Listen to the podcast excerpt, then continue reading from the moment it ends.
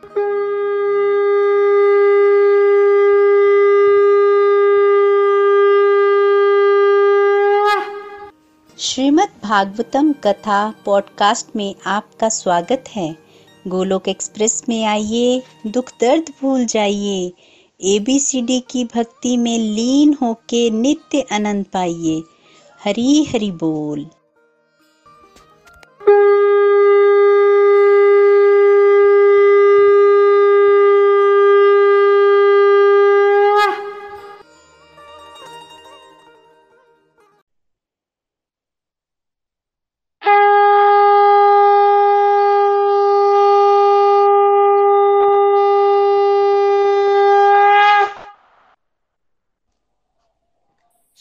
भागवत महापुराण की जय। श्री भागवत भगवान की है आरती। पापियों को पाप से है तारती। श्री भागवत भगवान की है आरती। पापियों को पाप से है तारती। ये अमर ग्रंथ, ये मुक्ति पंथ, ये पंचम वेद निराला, नव ज्योति जगाने वाला।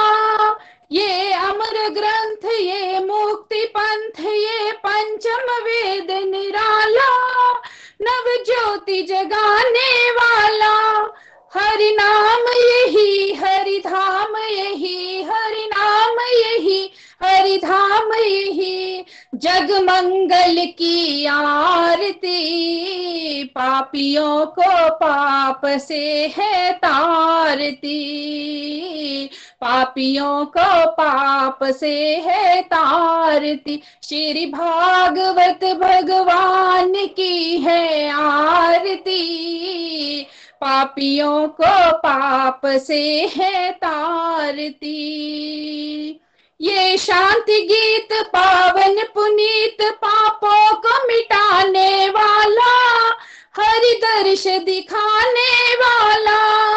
ये शांति गीत पावन पुनीत पापों को मिटाने वाला हरि दर्श दिखाने वाला। ये सुख करनी, ये दुख हरनी, ये सुख करनी, ये दुख हरनी श्री मधुसूदन की आरती, पापियों को पाप से है तारती। श्री भागवत भगवान की है आरती पापियों को पाप से है तारती। पापियों को पाप से है तारती। ये मधुर बोल जग फंद खोल सन्मार्ग दिखाने वाला, बिगड़ी को बनाने वाला। ये मधुर बोल जग फंद खोल सन्मार्ग दिखाने वाला बिगड़ी को बनाने वाला।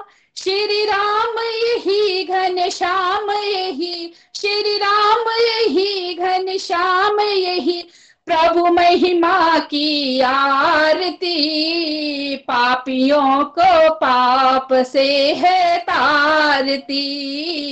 पापियों को पाप से है तारती। श्री भागवत भगवान की है आरती। पापियों को पाप से है तारती। पापियों को पाप से है तारती। श्रीमद् भागवत महापुराण की जय। हरी हरि बोल, हरी हरि बोल। हरी हरि बोल एवरीवन हरी हरि बोल। Welcome everyone to the evening satsang. तो चलिए स्टार्ट करते हैं सत्संग प्रेयर्स के साथ।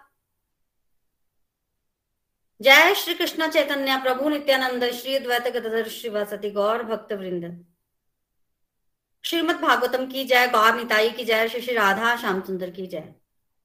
हरे कृष्ण हरे कृष्ण कृष्ण कृष्ण, हरे हरे हरे राम हरे राम राम राम, हरे हरे। हरे कृष्ण हरे कृष्ण कृष्ण कृष्ण, हरे हरे हरे राम हरे राम राम राम, हरे हरे। हरे कृष्ण हरे कृष्ण कृष्ण कृष्ण, हरे हरे हरे राम हरे राम राम राम। हरे हरे। Busy through the body, free as a soul. Hari hari bol, hari hari bol. Transform the world by transforming yourself.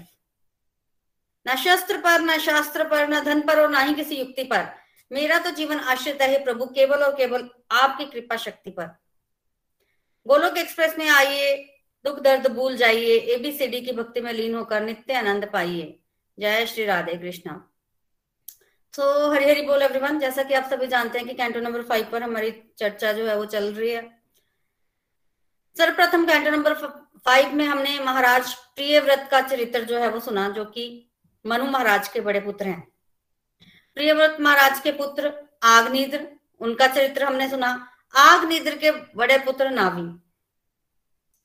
तो कल हम श्रवण कर रहे थे कि नावी महाराज को जो है वो राज्य देकर आग्निद्र जो है वो चले गए। कहा चले गए? अपनी पत्नी के लोक में, पूर्व चित्ती के लोक में, क्योंकि उन्होंने मृत्यु के समय पत्नी का स्मरण किया। वो पत्नी को पत्नी के प्रति काफ़ी आसक्त थे। तो वो पूर्व के लोक को गए। और नौ भाई थे ये नावी, बड़े थे सबसे नौ भाई थे।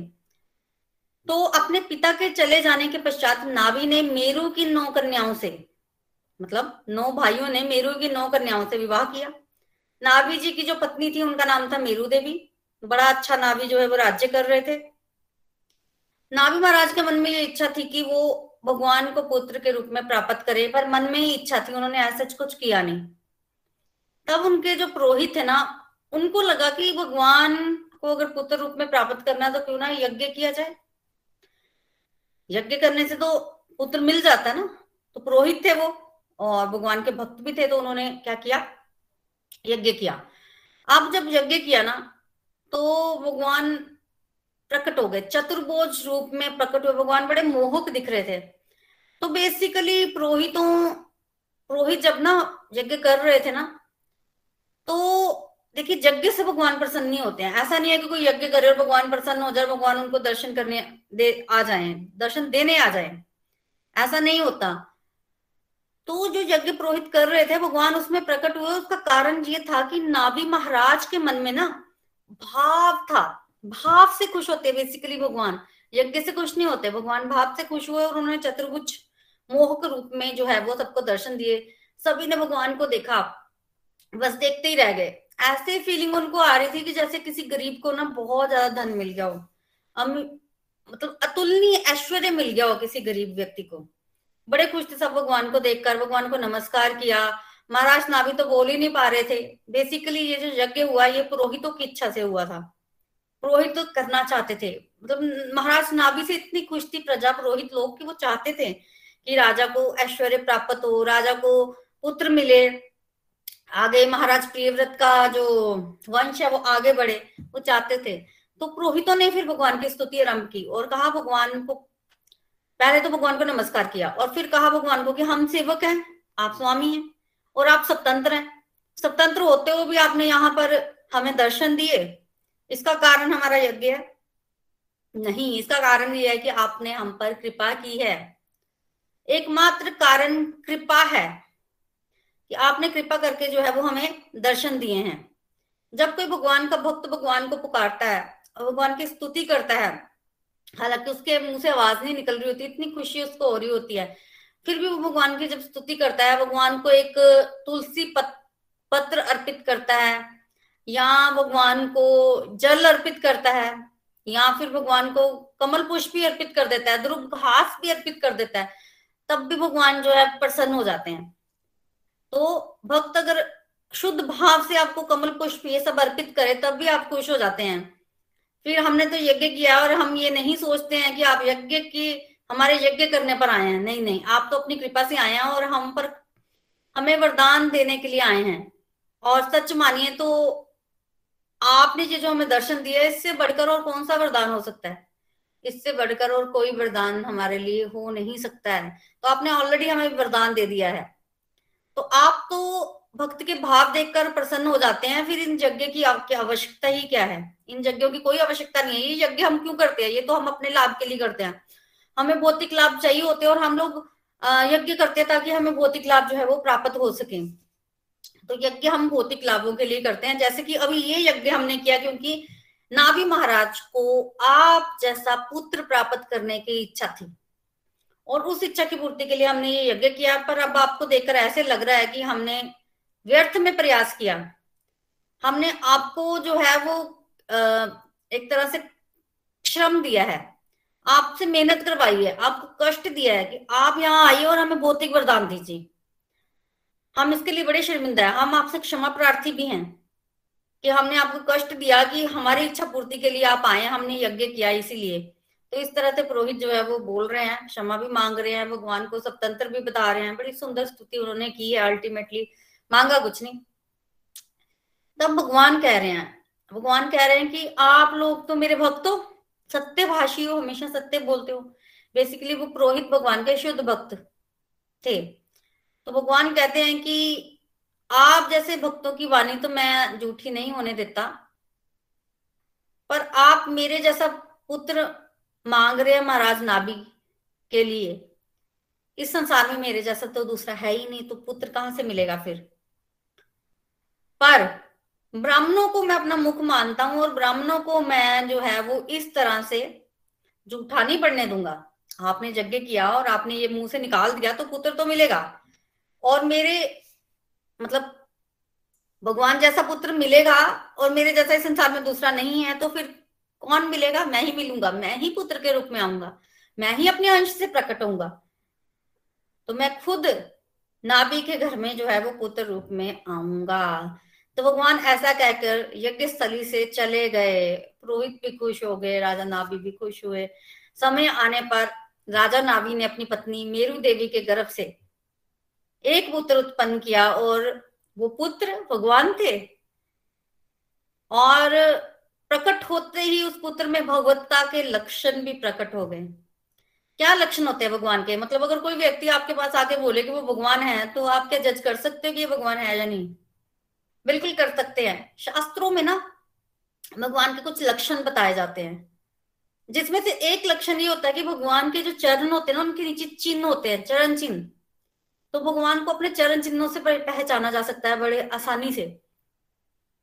तो आप देखें, वृंदावन में जब तक भगवान रहे, उन्होंने चप्पल कभी नहीं पहनी, जूते नहीं पहने।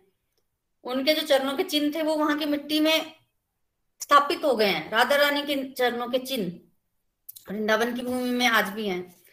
तो ये जो पुत्र प्रकट हुआ ना, इनके भी चरणों के नीचे जो है, वो चिन्ह थे, ध्वजा, कमल पुष्प अंकुश, इस तरह के चिन्ह थे। चिन्हों को देखकर समझ में आता है भगवान है? और पुत्र था भी बड़ा सुंदर। और नावी महाराज को देखकर लग रहा था कि ये श्रेष्ठ है। ये सभी पुरुषों में श्रेष्ठ है। ये जो हमारे घर में पुत्र हुआ है, ये पुरुषों में श्रेष्ठ है। तो सभी पुरुषों में श्रेष्ठ होने के कारण उनका नाम जो है वो ऋषभ रखा गया। बोलो भगवान ऋषभ देव की जय। जब हम दशावतार या पीछे हमने अवतार पढ़े थे तो उनमें ऋषभ देव जी का भी नाम जो है वो आता है। तो ऋषभ देव जी का जीवन चरित्र जो है वो अब हम सुनने जा रहे हैं, जो कि भगवान के स्वयं अवतार हैं। तो दिन प्रतिदिन ऋषभ देव जी भगवान ने जो है वो अपने गुण बढ़ाने शुरू किए हैं। गुण ऐसे कि दिन प्रतिदिन बढ़ते ही जा रहे हैं, बढ़ते ही जा रहे हैं। प्रजा इतनी खुश सब लोग देख के खुश हो रहे हैं राजा को, राजा के पुत्र को, ऋषभ देव जी को देख के खुश हो रहे हैं। इतने प्रसन्न है ना प्रजा।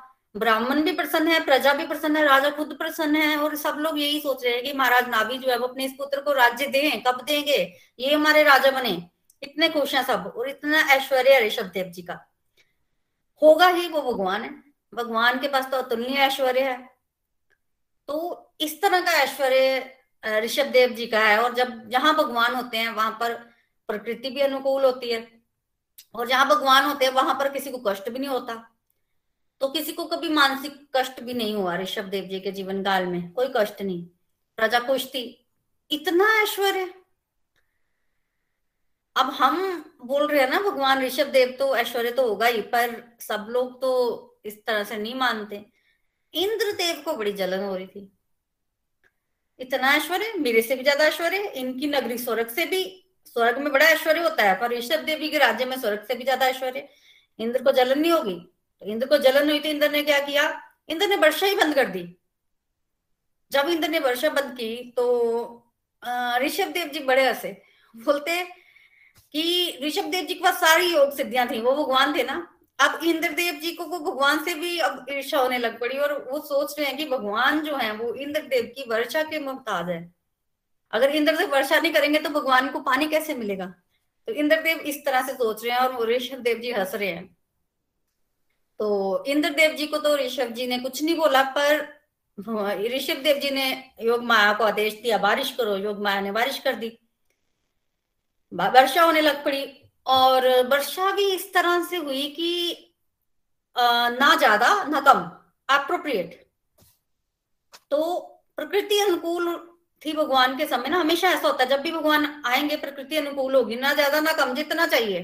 अनाज ना ज़्यादा, ना कम, जितना चाहिए, जितनी नीड है सोसाइटी की, प्रजा की, उतना। तो वर्षा हो गई, और राज्य का नाम क्या पड़ा? राज्य का नाम पड़ा अजनाव वर्ष अजनाव वर्ष। अज मतलब भगवान, अज का एक मतलब भगवान, नाभ का मतलब नाभी। नाभी महाराज के से नाभ आया। तो अजनाब वर्ष, क्योंकि नाभी और ऋषभ देव जी राज्य कर रहे थे तो राज्य का नाम उस समय अजनाब वर्ष पड़ गया। प्रजा बड़ी खुश है, बहुत खुश।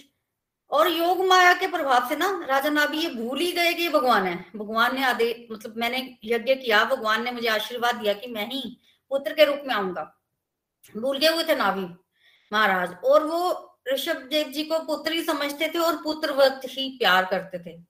तो ऐसा हमेशा देखा जाता है कि भगवान और भगवान के भक्त के बीच ना योग माया एक्ट करती है, योग माया। और मटेरियल वर्ल्ड में माया एक्ट करती है। तो मटेरियल वर्ल्ड में माया एक्ट करती है, जो तीन गुणों की बनी होती है, सतोगुण, रजोगुण और तमोगुण, हम पर एक्ट करते हैं मटेरियल वर्ल्ड में है। पर भगवान के धाम जब हम चले जाते हैं, वहाँ पर योग माया एक्ट करती है, भगवान और भगवान के भक्तों के बीच में। और जब भगवान इस धरती पर भी आते हैं तो भी योग माया ही एक्ट करती है। और माया में भी व्यक्ति भ्रमित रहता है, योग माया में भी भ्रमित रहता है, पर योग माया में जो भ्रम होता है ना, वो अलग तरह का होता है। व्यक्ति भूल जाता है कि मेरे सामने भगवान है। व्यक्ति को ये याद रहेगा कि ये मेरे पिता हैं या ये, जैसे अब नाभी जी को लग रहा है कि ये ऋषभ देव मेरे पुत्र हैं तो पुत्र जैसा व्यवहार कर रहे हैं। और पुत्र जैसा व्यवहार कर रहे हैं तो कभी डांट भी देंगे। तो वहाँ भी लीला होती है और योग माया के अंतर्गत होती है। तो योग माया से नाभि महाराज भूल गए हैं कि ये उनके पुत्र हैं, ये भगवान हैं। उनको ये याद रहा है कि ये उनके पुत्र हैं और इनमें बड़े विशेष गुण है और प्रजा ये चाहती है, ब्राह्मण लोग ये चाहते हैं और मैं खुद भी ये चाहता हूँ कि मेरा पुत्र जो है वो राजा बने। तो क्यों ना मैं अपने पुत्र को राज्य दे दूँ? तो ये सोचकर महाराज नाभी ने ना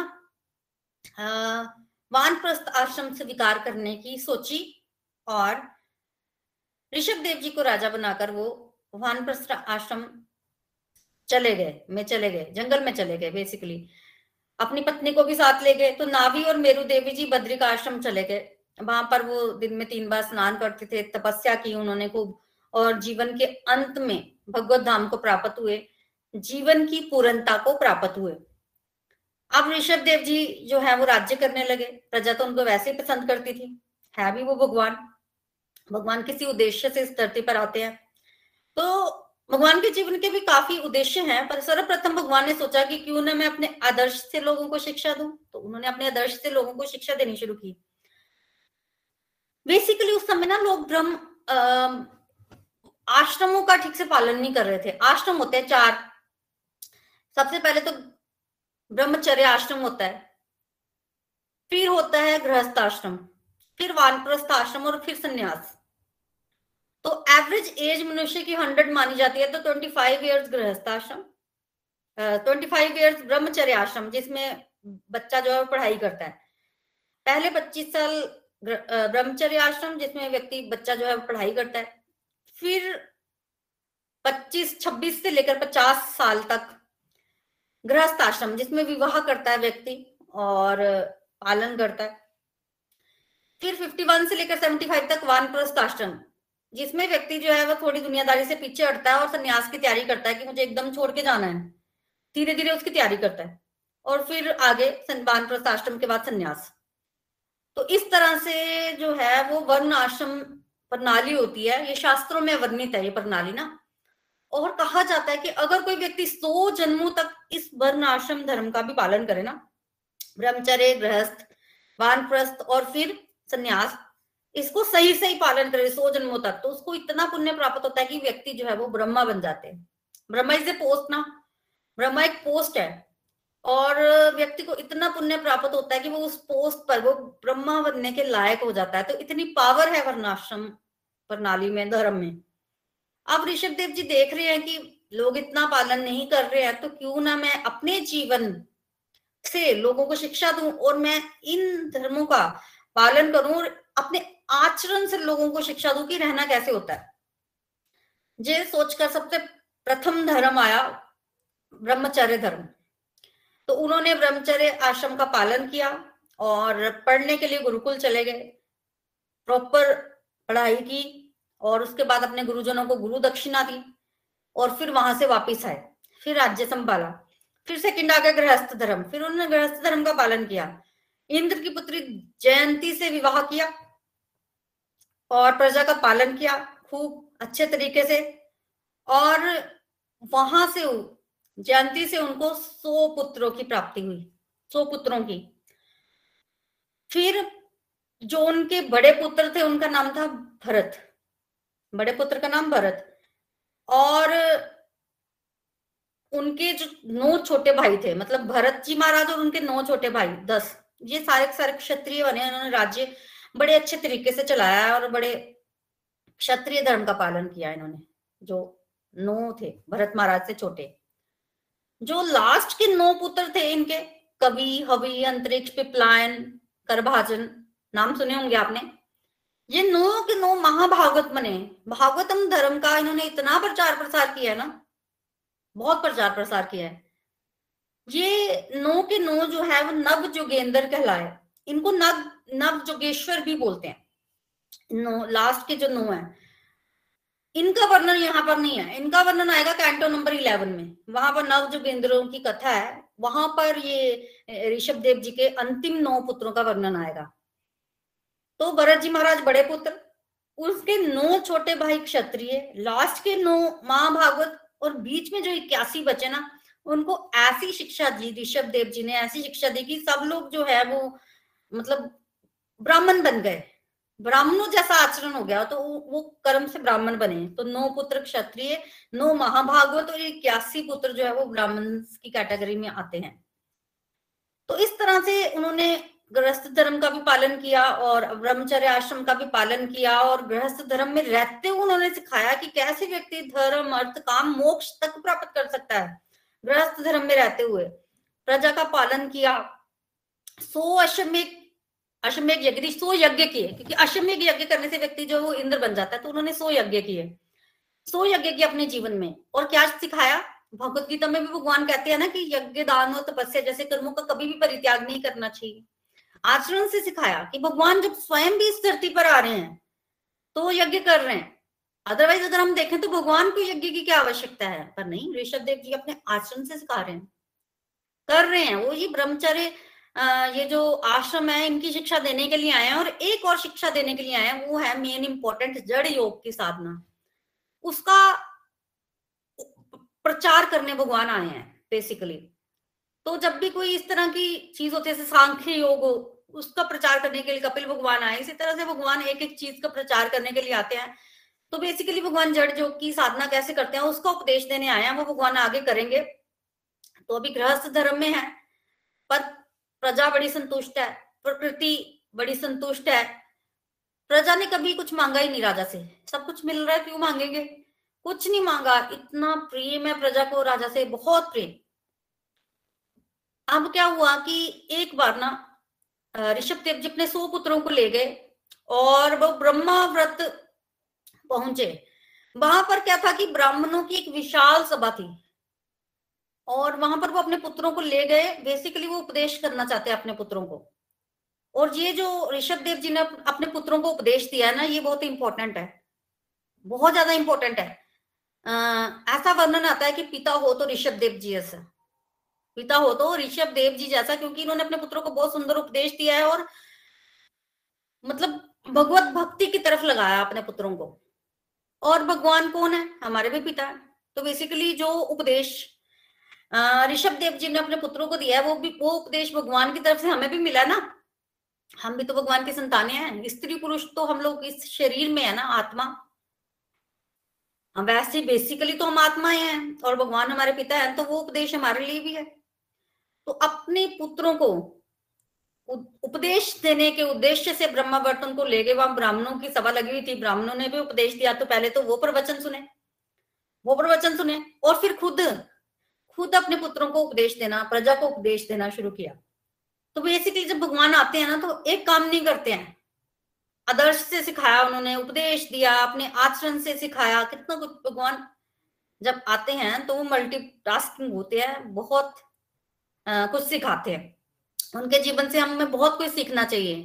पर पर क्या उसको फॉलो कर लेना चाहिए? नहीं करना चाहिए, क्योंकि भगवान जो काम करते हैं ना, वो हम नहीं कर सकते।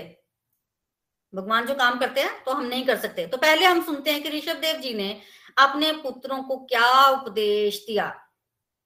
सबसे पहले ऋषभ देव जी अपने पुत्रों को बोलते हैं कि ये जो मनुष्य जीवन हमें मिला ना, मनुष्य शरीर, ये तो बहुत ही दुर्लभ है। नहीं मिलता है। इसलिए इंद्रिय तृप्ति में इस जीवन को नहीं लगाना चाहिए। इंद्रिय तृप्ति में नहीं लगाना चाहिए, फिर कहा लगाना चाहिए? भगवान की भक्ति में। इंद्र तृप्ति में अगर हम इस शरीर को लगा देंगे ना तो जैसे एग्ज़ाम्पल दिया है, सुअर, पशु, पक्षी, कुत्ते, ये सब भी इंद्र तृप्ति कर रहे हैं। तो वैसा मत बनो, मनुष्य शरीर लेकर आप वैसे मत बनो। आप क्या करो भगवान की भक्ति करो और उसके लिए अगर आपको थोड़ा बहुत तपस्या भी करनी पड़ती है ना तो वो भी करो। देखिए, उस समय के उपदेश और अब के उपदेश में फ़र्क है। उस समय तपस्या का मतलब और था, आज की तपस्या कुछ और है। तो इसलिए इसको गलत नहीं लेना। स्वेच्छा से तपस्या करो, ताकि आपको ब्रह्म सुख मिल सके। आप भगवान की भक्ति को फील कर पाओ, आगे बढ़ो।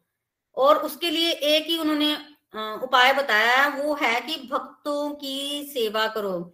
भौतिक बंधन से मुक्ति चाहिए तो भक्तों की सेवा किए बिना, भक्तों की चरण धूली में लोटपोट हुए बिना ये पॉसिबल नहीं है। ये करना है रिकमेंडेड भगवान खुद बोल रहे अपने पुत्रों को, ये करो अदरवाइज़ इंद्र तृप्ति में लगे रहोगे ना तो नरक में जाओगे। तो डिफरेंस बता दिया, भगवत भक्ति करो जहाँ नरक में जाओ। क्योंकि ऐसा तो हो नहीं सकता कि हम भगवान की भक्ति ना करें और हमारा सेल्फ कंट्रोल भी बड़ा अच्छा हो और हम लोग उस पे चलकर अपने आप को डिग्रेड ना करें। नीचे डिमोशन की तरफ़ ना जाए, ऐसा नहीं हो सकता। तो कह रहे हैं कि ये जो मनुष्य शरीर मिला, इसमें अगर हमें कोई कष्ट आता ना तो वो कष्ट का कारण हमारे पूर्व जन्मों के पाप होते हैं। कष्ट हमेशा पाप के कारण आता है। तो अगर हमने पिछले जन्म में कुछ पाप किए हैं तो मनुष्य शरीर प्राप्त करके भी हमें दुख मिलेगा ना?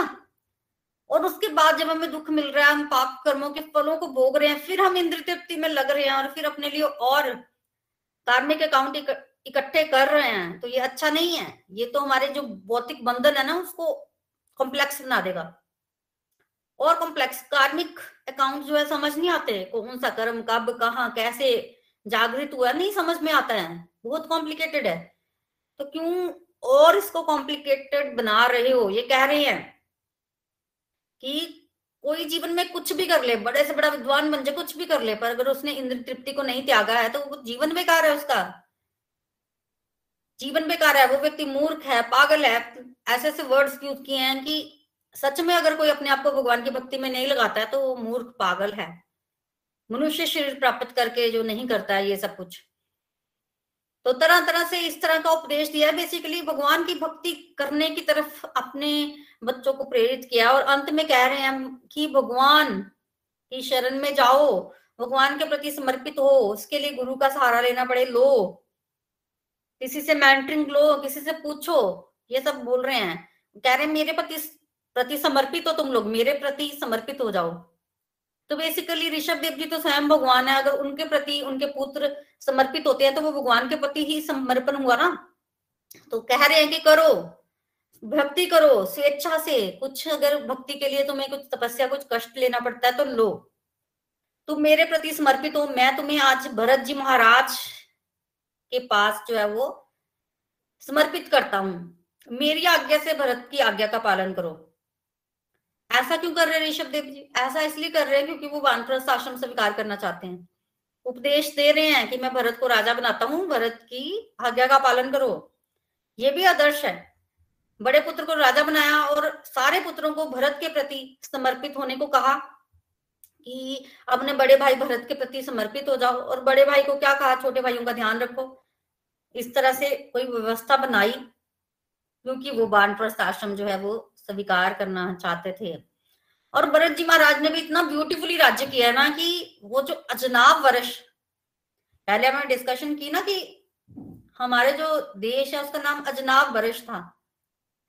भरत जी महाराज ने ऐसा राज्य किया, प्रजा इतनी खुश थी, एक करोड़ वर्ष तक राज्य किया भरत जी महाराज ने। प्रजा इतनी खुश थी कि प्रजा चाहती थी कि हमारे देश का नाम जो है, वो राजा भरत के नाम पर पड़े। तो इन्हीं भरत के नाम पर हमारे देश का नाम भारत पड़ा है, जिसको आज भी हम भारत बोलते हैं। देखिए, दो भरत और हुए हैं। और भी भरत है, जैसे भगवान राम के भाई भरत और एक शकुंतला पुत्र भरत भी है। जिनका नाम आपने सुना है, अगर आप महाभारत देखें ना, बी आर चोपड़ा ने जो बनाई है तो उसकी शुरुआत ही महाराज भरत से होती है। और कभी कभी अर्जुन को भगवत गीता में भगवान कहते हैं, हे भारत तो वो भी एक भरत हुए हैं। और उन्हीं भरत के वंशज हैं अर्जुन इसलिए उनको भारत कहा जाता है। तो वो दो भी भरत हुए हैं, पर जो हमारे देश का नाम भारत पड़ा है, वो इन भरत के कारण पड़ा है, जो कि ऋषभ देव जी भगवान के पुत्र है। तो भरत ने ब्यूटीफुली राज्य किया, उनको राज्य सौंप कर अब ऋषभ देव जी जो हैं, वो वानप्रस्थ आश्रम स्वीकार करना चाहते हैं। घर में रहते रहते ही उन्होंने क्या किया कि अवधूत वेश धारण किया, बाल बिखेर लिए, पागल से बन गए। अंधे, गुंगे, बहरे, सब कुछ। जानबूझ के कर रहे हैं ऐसा। देखिए, एक तो इन्होंने अवधूत वेश धारण किया है और एक नित्यानंद प्रभु हैं, वो भी अवधूत वेश में ही रहते थे। अवधूत मीन्स की समाज के नियमों का पालन नहीं करना। इतने ज़्यादा नियम पालन नहीं करते थे कि एक स्टेज के बाद। ठीक है? तो जैसा कि मैंने पहले भी बताया कि भगवान जड़ जो की साधना का उपदेश देने के लिए धरती पर आया उन्होंने दिया भी वो आगे करेंगे इस तरह की चीज़ें। पर क्या हमें उसकी नकल कर लेनी चाहिए? नहीं। बिल्कुल नहीं करनी चाहिए, क्योंकि ये भगवान है। भगवान स्वतंत्र है, कुछ भी कर सकते हैं। हमें भगवान की नकल नहीं करनी है। अगर भगवान की नकल करेंगे तो भगवान कृष्णा की तरह हमें गोवर्धन पर्वत भी उठाना पड़ेगा, शिव जी की तरह हमें विष भी पीना पड़ेगा, इसलिए नकल मत कीजिए। नित्यानंद प्रभु की पोजीशन और वो भी भगवान है। चैतन्य महाप्रभु नित्यानंद प्रभु में खास डिफरेंस नहीं है। ऋषभ देव भी भगवान है तो हमें बिल्कुल नकल नहीं करनी है। भगवान की कथा को सुनिए, श्रवण कीजिए लर्निंग्स लीजिए, उसको जीवन में मत उतारिए। भगवान के कार्यकलापों को जीवन में बिल्कुल मत उतारिए। तो क्या किया? अंधे, गुंगे, बहरे बन गए। भूत, पागल, बाल बिखरे, बुरे हालात में वो घर से निकल गए। जड़ योग की साधना मतलब जड़ बन गए। अगर आप पेड़ को देखें ना, पेड़ एक जगह पे खड़ा रहता है। बारिश आए, खड़ा है। धूप पड़े, खड़ा है। कुछ हो, कोई कुल्हाड़ी मारे, तब भी खड़ा है। खड़ा है ना? जड़ है। हालाँकि लिविंग विंग में आता है, वो भी कि इनमें भी थोड़ी चेतना होती है, पर एक तरह से देखें तो जड़ है। ऐसे बने ऋषभ देव जी महाराज। लोग चुप हो गए बिल्कुल। बिल्कुल चुप हो गए इधर उधर विचरण करते थे, कहीं भी चले जाना, कहीं भी आ जाना, कोई समाज का नियम नहीं फॉलो करना। लोगों ने कष्ट देना शुरू किया। जो व्यक्ति साइलेंट होगा, उसको दुनिया कष्ट देगी ही देगी। और देखते थे जब लोग की पागल व्यक्ति आया है। आज भी अगर आप देखें सोसाइटी में कोई व्यक्ति अगर लगे कि ये पागल है तो लोग कैसे बोलते हैं, पर हट दूर दूर हटो। बोलते हैं ना लोग, तिरस्कार करते हैं। ऐसे ही ऋषभ देव जी का भी होने लग पड़ा, लोग कभी पत्थर मार जाते थे, कभी थूक फेंक जाते थे ऊपर। बच्चे तो उनके पीछे गोल गोल रहते थे, घूमते रहते थे, मज़ाक करते रहना। अगर हम देखें कैंटो नंबर वन में जब सुखदेव गोस्वामी प्रकट हुए थे तो उनके पीछे कौन लगा हुआ था? बच्चे लगे हुए थे ना। लोग उनको समझ रहे थे कि पता नहीं कौन है ये। फिर तो जब उनका सम्मान हुआ विद्वानों की सभा में, जब वो प्रकट हुए, तब वो लोग भाग गए कि ये तो कोई स्पेशल व्यक्ति है। तो ऐसे ही है सोसाइटी इनके पीछे भी बहुत सारे लोग लगे हुए थे और कई बार इनको तंग भी करते थे, पर क्योंकि ये जड़ की तरह, जड़ योग की साधना कर रहे थे, इन्होंने कोई रिएक्शन नहीं दिया। इनको पूरा भगवत ज्ञान था और भगवान होने के नाते ये सुंदर थे, बहुत चमकते थे। भगवान का शरीर कैसा होता है और उस पर ये राख मल लेते थे। राख मली होती थी, मिट्टी लगा लेनी कि इनका जो शरीर का तेज है, वो दिखाई ना दे किसी को। और भौतिक शरीर की यही गति होती है। ये सोचकर इन्होंने शरीर को छोड़ा हुआ था ऐसे ही। आध्यात्मिक जो उन्नति थी, वो पूरी थी इनमें, बहुत पूरी थी। और उस अवस्था में भी लोगों को अट्रैक्ट करते थे, क्योंकि कोमल थे ना बड़े, भगवान है ये। किसी भी अवस्था में सुंदर ही लगेंगे। और फिर जब देखा इन्होंने कि लोग पीछा ही नहीं छोड़ रहे तो इन्होंने फिर अजगर वृत्ति को अपनाया। अजगर वृत्ति होती है, अजगर एक स्थान पर लेट जाता है ना लेटा रहता है, उसको वहीं कुछ मिल जाए, खा लेता है, मुँह में कुछ आ जाए, अपने आप तो खा लेता है, नहीं तो वो हिलेगा नहीं। इन्होंने भी अजगर वृत्ति को अपनाया, लेट गए एक जगह पर, वहीं लेटे रहते थे। मल मूत्र त्याग करना होता था वहीं कर देते थे, और फिर अपने मलमूत्र को अपने शरीर पर जो है, वो पूरा मल लेते थे। चारों तरफ़ इन्होंने मल लेना, पूरे शरीर पर मलमूत्र जब लिपट जाता था तो कोई पास नहीं आता था। किसी ने पास भी नहीं आना। पर उस समय एक अद्भुत चीज़ होती थी, वो ये कि वो जिनका मलमूत्र होता था, उससे सुगंध निकलती थी बड़ी ज़बरदस्त। और अस्सी मतलब अस्सी मील तक, ऐसे बोल सकते कि वो सुगंधित रहता था एटमोस्फेयर वातावरण। अस्सी मील तक। तो ऐसा वर्णन आता है कि जब तक किसी व्यक्ति को इतनी शक्ति ना आ जाए कि वो अपने मल मूत्र से सुगंध जो है, वो निकाल सके, जहाँ सुगंध आए, तब तक उनको जो है वो भगवान की नकल नहीं करना चाहिए, इस तरह की साधना नहीं करनी चाहिए जब तक किसी के अंदर ऐसी शक्ति ना आए। तो इस तरह से करते थे ऋषभ जी महाराज, योग सिद्धियाँ पूरी थी उनके पास। योग सिद्धियाँ होती है कि आपके अंदर ताकत आ जाती है, कभी आप छोटे बन जाते हो, कभी आप बड़े बन जाते हो। हनुमान जी के पास सारी सिद्धियाँ थी। जब वो सीता माता की खोज में गए थे समुद्र लांग कर तो छोटे बन जाना, बड़े बन जाना, दूर का सुन लेना होता था ना, मन की गति से यात्रा कर लेनी। योग सिद्धियाँ होती है, दूसरों के शरीर में प्रवेश कर जाओ। यहाँ बैठे बैठे आपको दिख रहा है, अमेरिका में एप्पल बड़ा सुंदर है। टेस्टी भी है तो आप यहाँ से हाथ बढ़ाओ, अमेरिका में से एप्पल उठा के ले आओ और यहीं खा लो। इस तरह की सिद्धियाँ होती हैं तो इनके पास सारी थी पर कभी प्रयोग नहीं किया। कभी कभी परीक्षित महाराज ने भी प्रश्न किया कि इतनी सिद्धियाँ थी, प्रयोग क्यों नहीं किया उसका? करना चाहिए था। तब सुखदेव गोस्वामी कहते हैं कि प्रयोग इसलिए नहीं किया कि मन पर मन का कोई भरोसा नहीं है। आप मन को थोड़ा सा ढील दो वो तो पूरा मतलब इंद्र तृप्ति में फंसने का खतरा होता है ना। तो वैसे तो वो भगवान है ऐसा कोई खतरा भगवान को तो नहीं है पर हमें तो है। वो कहते हैं ना सावधानी हटी दुर्घटना घटी। तो भगवान शिक्षा ही तो दे रहे हैं कि कुछ भी हो जितना मर्ज़ी कंट्रोल हो मत करो वो चीज़। तो इन्होंने कभी इस्तेमाल नहीं किया योग सिद्धियों का। पूरे भक्ति के लक्षण भी प्रकट थे शरीर में। पूरी तरह से शरीर जो है वो आध्यात्मिक था। योग माया के प्रभाव थे इन पर पूरा। और लोग इनको भौतिक समझते थे। लोग भौतिक समझते थे, पर भगवान तो भगवान ही है। और ये खुद भी साधारण व्यक्तियों का सा आचरण करते थे। फिर एक दिन ये दक्षिण भारत में कुछ काटल नामक प्रदेश में गए। वहाँ पर एक जंगल था। वहाँ पर इन्होंने प्रवेश किया। और वहाँ पर बाँस दो बाँस थे वो आपस में टकराए और अग्नि उत्पन्न हुई। पूरे जंगल में आग लगी और उसी आग में ऋषभ देव जी महाराज का शरीर भी चला गया। तो बेसिकली ये कहना कि भगवान का शरीर जल गया या चला गया, ये बिल्कुल गलत है। भगवान अपनी मर्ज़ी से आते हैं और मर्ज़ी से ही जाते हैं। कोई ना कोई माध्यम ज़रूर बनना होता है। तो इस तरह से ऋषभ देव जी महाराज जो है वो इस धरती पर अपनी लीला को समाप्त करके जो है वो चले गए। बोलो, ऋषभ देव जी महाराज की जय।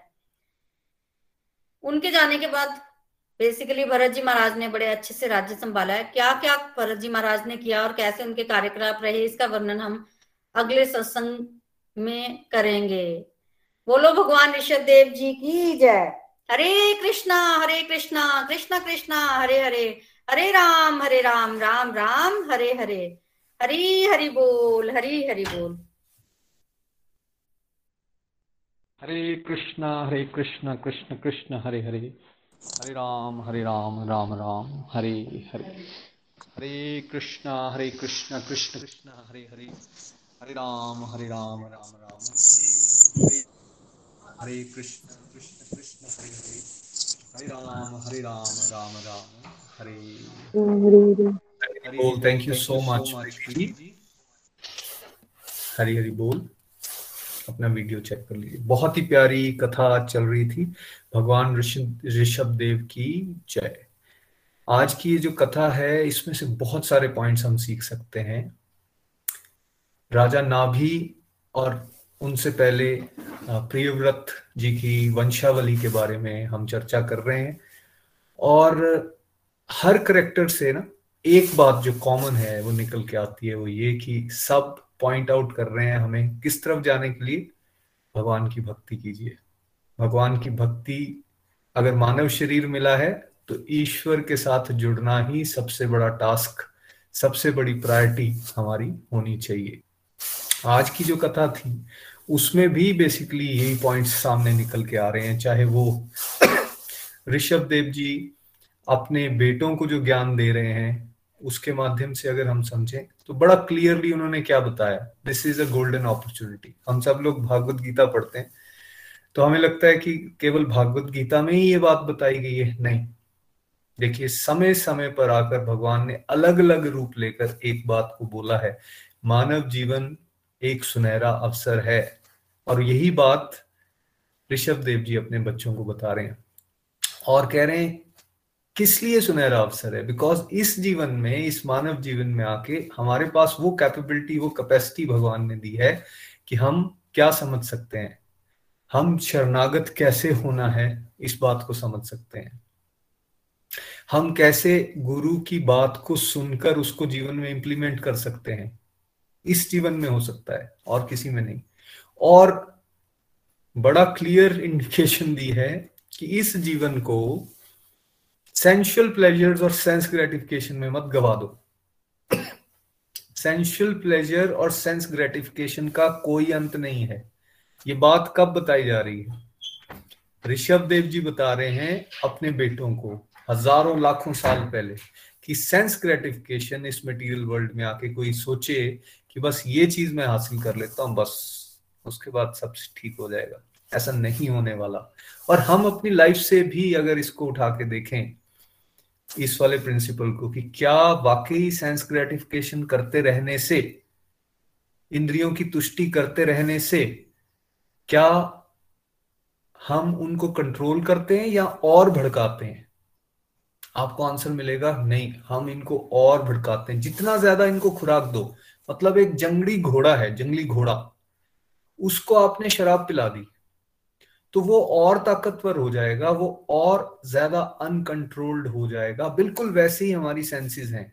चाहे आँख है, नाक है, कान है, मुँह है, या हमारा टच है स्मेल है, ये जितनी है, इनको जितना ज़्यादा हम इनकी तुष्टि करते हैं, इनको जितना ज़्यादा पोषण करते हैं, उतना ही ज़्यादा क्या होता है? उतनी ज़्यादा ये बलवान और स्ट्रांग हो जाती है, उतनी ज़्यादा हैंकरिंग आती है ये करने की।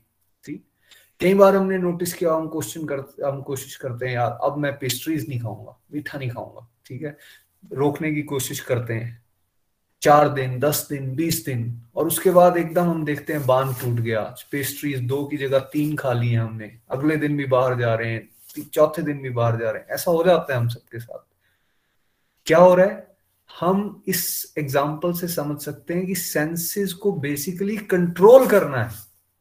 और अगर हमने सेंस ग्रेटिफिकेशन का ही रास्ता लेके रखा तो हम कभी भी डिवोशन के इस रास्ते पर सक्सेसफुल नहीं हो सकते। तो इसलिए चेक लगाना ये बात ऋषभ देव जी बता के जा रहे हैं।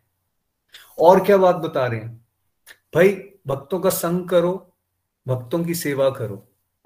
डिवोटी एसोसिएशन में रहो। देखो माइंड ना बड़ा ट्रिक करता है। जब हम अकेले होते हैं, आपने नोटिस किया होगा फ़ोन हमारे हाथ में है। हम सोच के बैठे हैं, हमें पता है फेसबुक नहीं देखना डिस्ट्रक्टिव एक्टिविटी है व्हाट्सएप ज़्यादा नहीं देखना। सडनली अच्छा यार, एक बार देख लेता हूँ। एक बार, एक पोस्ट ही देखूँगा। हाथ गया, हमने वो पोस्ट देखना शुरू किया। पता भी नहीं चला कब हमने उसको लाइक किया, कब हम उसको रीड करना शुरू हो गए। वैसे ही स्क्रॉल करते रहे करते रहे करते रहे। फिर वो शॉपिंग दिख गई, किसी की ड्रेस दिख गई, उसके आगे की स्टोरी चल गई। पता भी नहीं चलेगा कि एक घंटा, डेढ़ घंटा हमारा कैसे हो गया।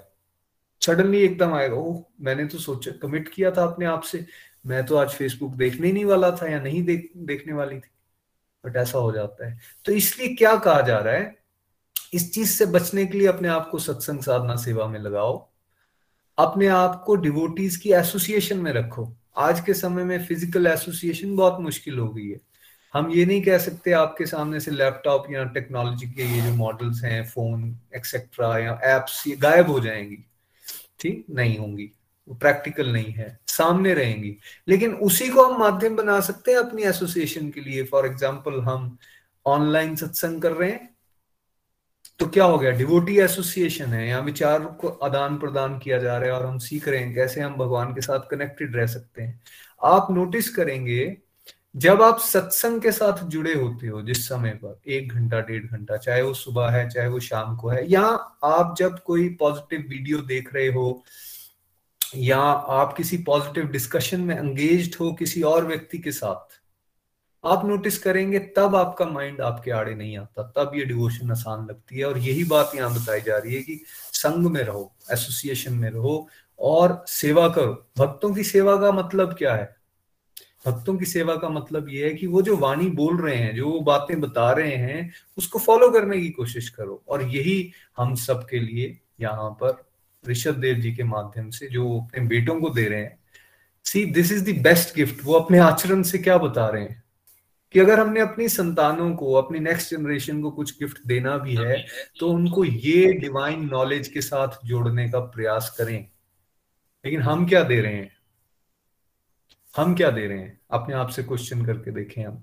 हम उनको लेटेस्ट गैजेट्स दे रहे हैं। हम उनको सेंस प्लेजर्स के नए नए तरीके सिखा रहे हैं। हम उनको बेसिकली मनी मेकिंग मशीन्स बनाते जा रहे हैं।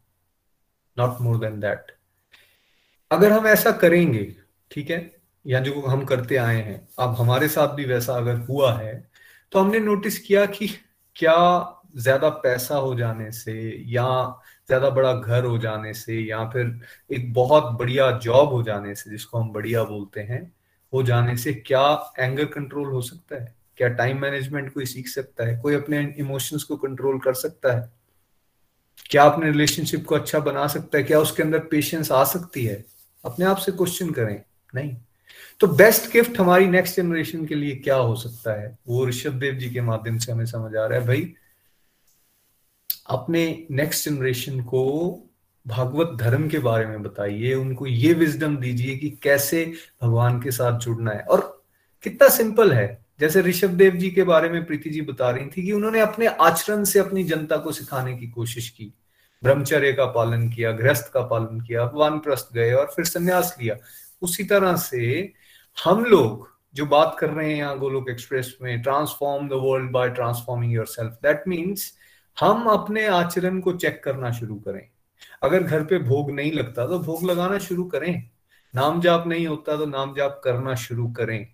सत्संग, साधना, सेवा की एक्टिविटीज़ जब घर में आएँगी, आपके बच्चे अट्रैक्ट होंगे। कितने सारे डिवोटीज यहाँ पे प्लीज़ आप लिख के बताएँ, कितने सारे डिवोटीज आप यहाँ ये अनुभव कर रहे हैं कि आपके प्रैक्टिस करते रहने से, अब घर में माहौल बनता जा रहा है जहाँ बच्चे भी आपके साथ सत्संग को सुन रहे हैं। उनकी अंडरस्टैंडिंग बेटर हो रही है। मैं आपको बताना चाहूँगा, बड़ा गर्व का विषय है। बहुत सारे बच्चे डिवोटीज के साथ डिवोटी बच्चे जो हैं, वो अब गोलोक एक्सप्रेस के वीडियोस पॉडकास्ट इन सब के अंदर सेवाएँ दे रहे हैं अपनी अपनी उनको मैनेज करने के लिए। उनका माइंड एंगेज हो गया है इन पॉजिटिविटी पॉजिटिविटी की एक्टिविटीज़ की तरफ़। दिस इज़ पॉसिबल तो यही बात ऋषभ देव जी कह रहे हैं। This is how this is how we can secure our future हम हमेशा बात करते हैं ना कि फ्यूचर सिक्योर या बच्चों की सिक्योरिटी होनी चाहिए। केवल पैसों से नहीं होगा। मैं ये बात नहीं कर रहा हूँ कि उनको आज की एजुकेशन की ज़रूरत ही नहीं है। उसकी भी ज़रूरत है। लेकिन साथ साथ में हम अपने घरों से उनको आध्यात्मिक एजुकेशन भी तो दें। जब हम वो देंगे, एक बैलेंस बनेगा then they will be in a secure zone और अगर वो सिक्योर हैं तो हम अपने आप सिक्योर हैं। मतलब अगर वर्ल्डली एंगल से भी देखें, और आध्यात्मिक एंगल ऑब्वियसली हमें ये बताता है कि भाई, इसके बारे में चर्चा होगी घरों में, तब तो उनको जानकारी मिलेगी कि भाई मनुष्य जीवन का असली लक्ष्य क्या है। और फिर वो एक रैट रेस में जिस तरह से सब भागे हुए हैं, डरे हुए, परेशान, बस पैसा पैकेज इसके बारे में बात कर रहे हैं वहाँ से ऊपर उठ के जन कल्याण की बात, समाज कल्याण की बात, आत्म कल्याण की बात, परिवार कल्याण की बात, और अल्टीमेटली भागवत धर्म ज्ञान को बांटना, इसकी बात यहाँ तक हम पहुँच सकते हैं। This would be the best gift समय आ गया है जिसपे हमें इस सब के बारे में सोचना चाहिए। एक और बहुत ब्यूटीफुल लर्निंग यहाँ से मिलती है। कैसे जब ऋषभ देव जी आते हैं तो राजा नाभी के मन में विचार शुरू हो जाता है कि अब मैं छोड़ता हूँ सत्ता को। और मैं अपने बेटे को देता हूँ। This is a very rare quality जो हमें सीखना चाहिए इन पूर्वजों से और इन कथाओं से। आज के समय में हम क्या देख रहे हैं? People are getting in age group of sixties seventies eighties और वहाँ भी वो प्लानिंग कर रहे होते हैं किस तरह से हम कंट्रोल को ना छोड़ें। पॉलिटिक्स के एग्ज़ाम्पल देख लो आप फैमिलीज़ में एग्जाम्पल्स देख लो बिज़नेस फैमिलीज़ के एग्जाम्पल्स देख लो। इवन आज की डेट में तो जो लोग जॉब कर रहे हैं fifty eight sixty is the retirement age लेकिन हम रिटायरमेंट एज के पास आने से पहले प्लानिंग कर रहे होते हैं कि पाँच साल का कहीं और मुझे कॉन्ट्रैक्ट मिल जाए, मैं जॉब कर लूँ, या फिर मैं कोई बिज़नेस स्टार्ट कर लूँ। दैट मीन्स इंटेंशन क्या है? छोड़ना नहीं है। छोड़ना नहीं है। बेसिकली भागवत धर्म हमें क्या सिखा रहा है? भाई छोड़ना सीखो, एक दिन शरीर छूट जाना है। एक दिन शरीर छूट जाना है और हम नौकरी को, परिवार को, पैसे को उसको पकड़ के रखना चाहते हैं। राजा नाभि के करेक्टर से और हमें ऐसी कथाओं से क्या पता चलता है? अपने आप को तैयार कीजिए। जब सामने आपके एलिजिबल पर्सनालिटी आ चुकी है, अपने आप को तैयार कीजिए अध्यात्म की तरफ़ और बढ़ने के लिए आगे और अपनी नेक्स्ट जनरेशन को ट्रांसफ़र कीजिए अपना स्किल लेवल और उनको कंट्रोल दीजिए। इवन घरों में, अगर हाउस होल्ड में भी हम देखें, सासू माँ है, वो इतने साल से अब काम कर रही हैं, बहू आ जाती है, एक साल, दो साल, तीन साल रादर देन उसको एज अ बेटी की तरह सिखा के या बहू का एटीट्यूड बेटी की तरह मैं सीखूं और अब मैं एलिजिबल हो जाऊँ ताकि मैं वो सारी चीज़ों को संभाल लूँ, वो ना होके क्या हो रहा है, वहाँ भी कंफ्लिक्ट होना शुरू हो जाते हैं। हर घर में ये इश्यूज़ हैं। क्यों? क्योंकि एक छोड़ना नहीं चाहता एक बदलना नहीं चाहता फिर झगड़ा होना शुरू हो गया। इस तरह के बहुत सारे वाइटल इश्यूज़ हैं जो यहाँ से हमें क्लियर होते हैं।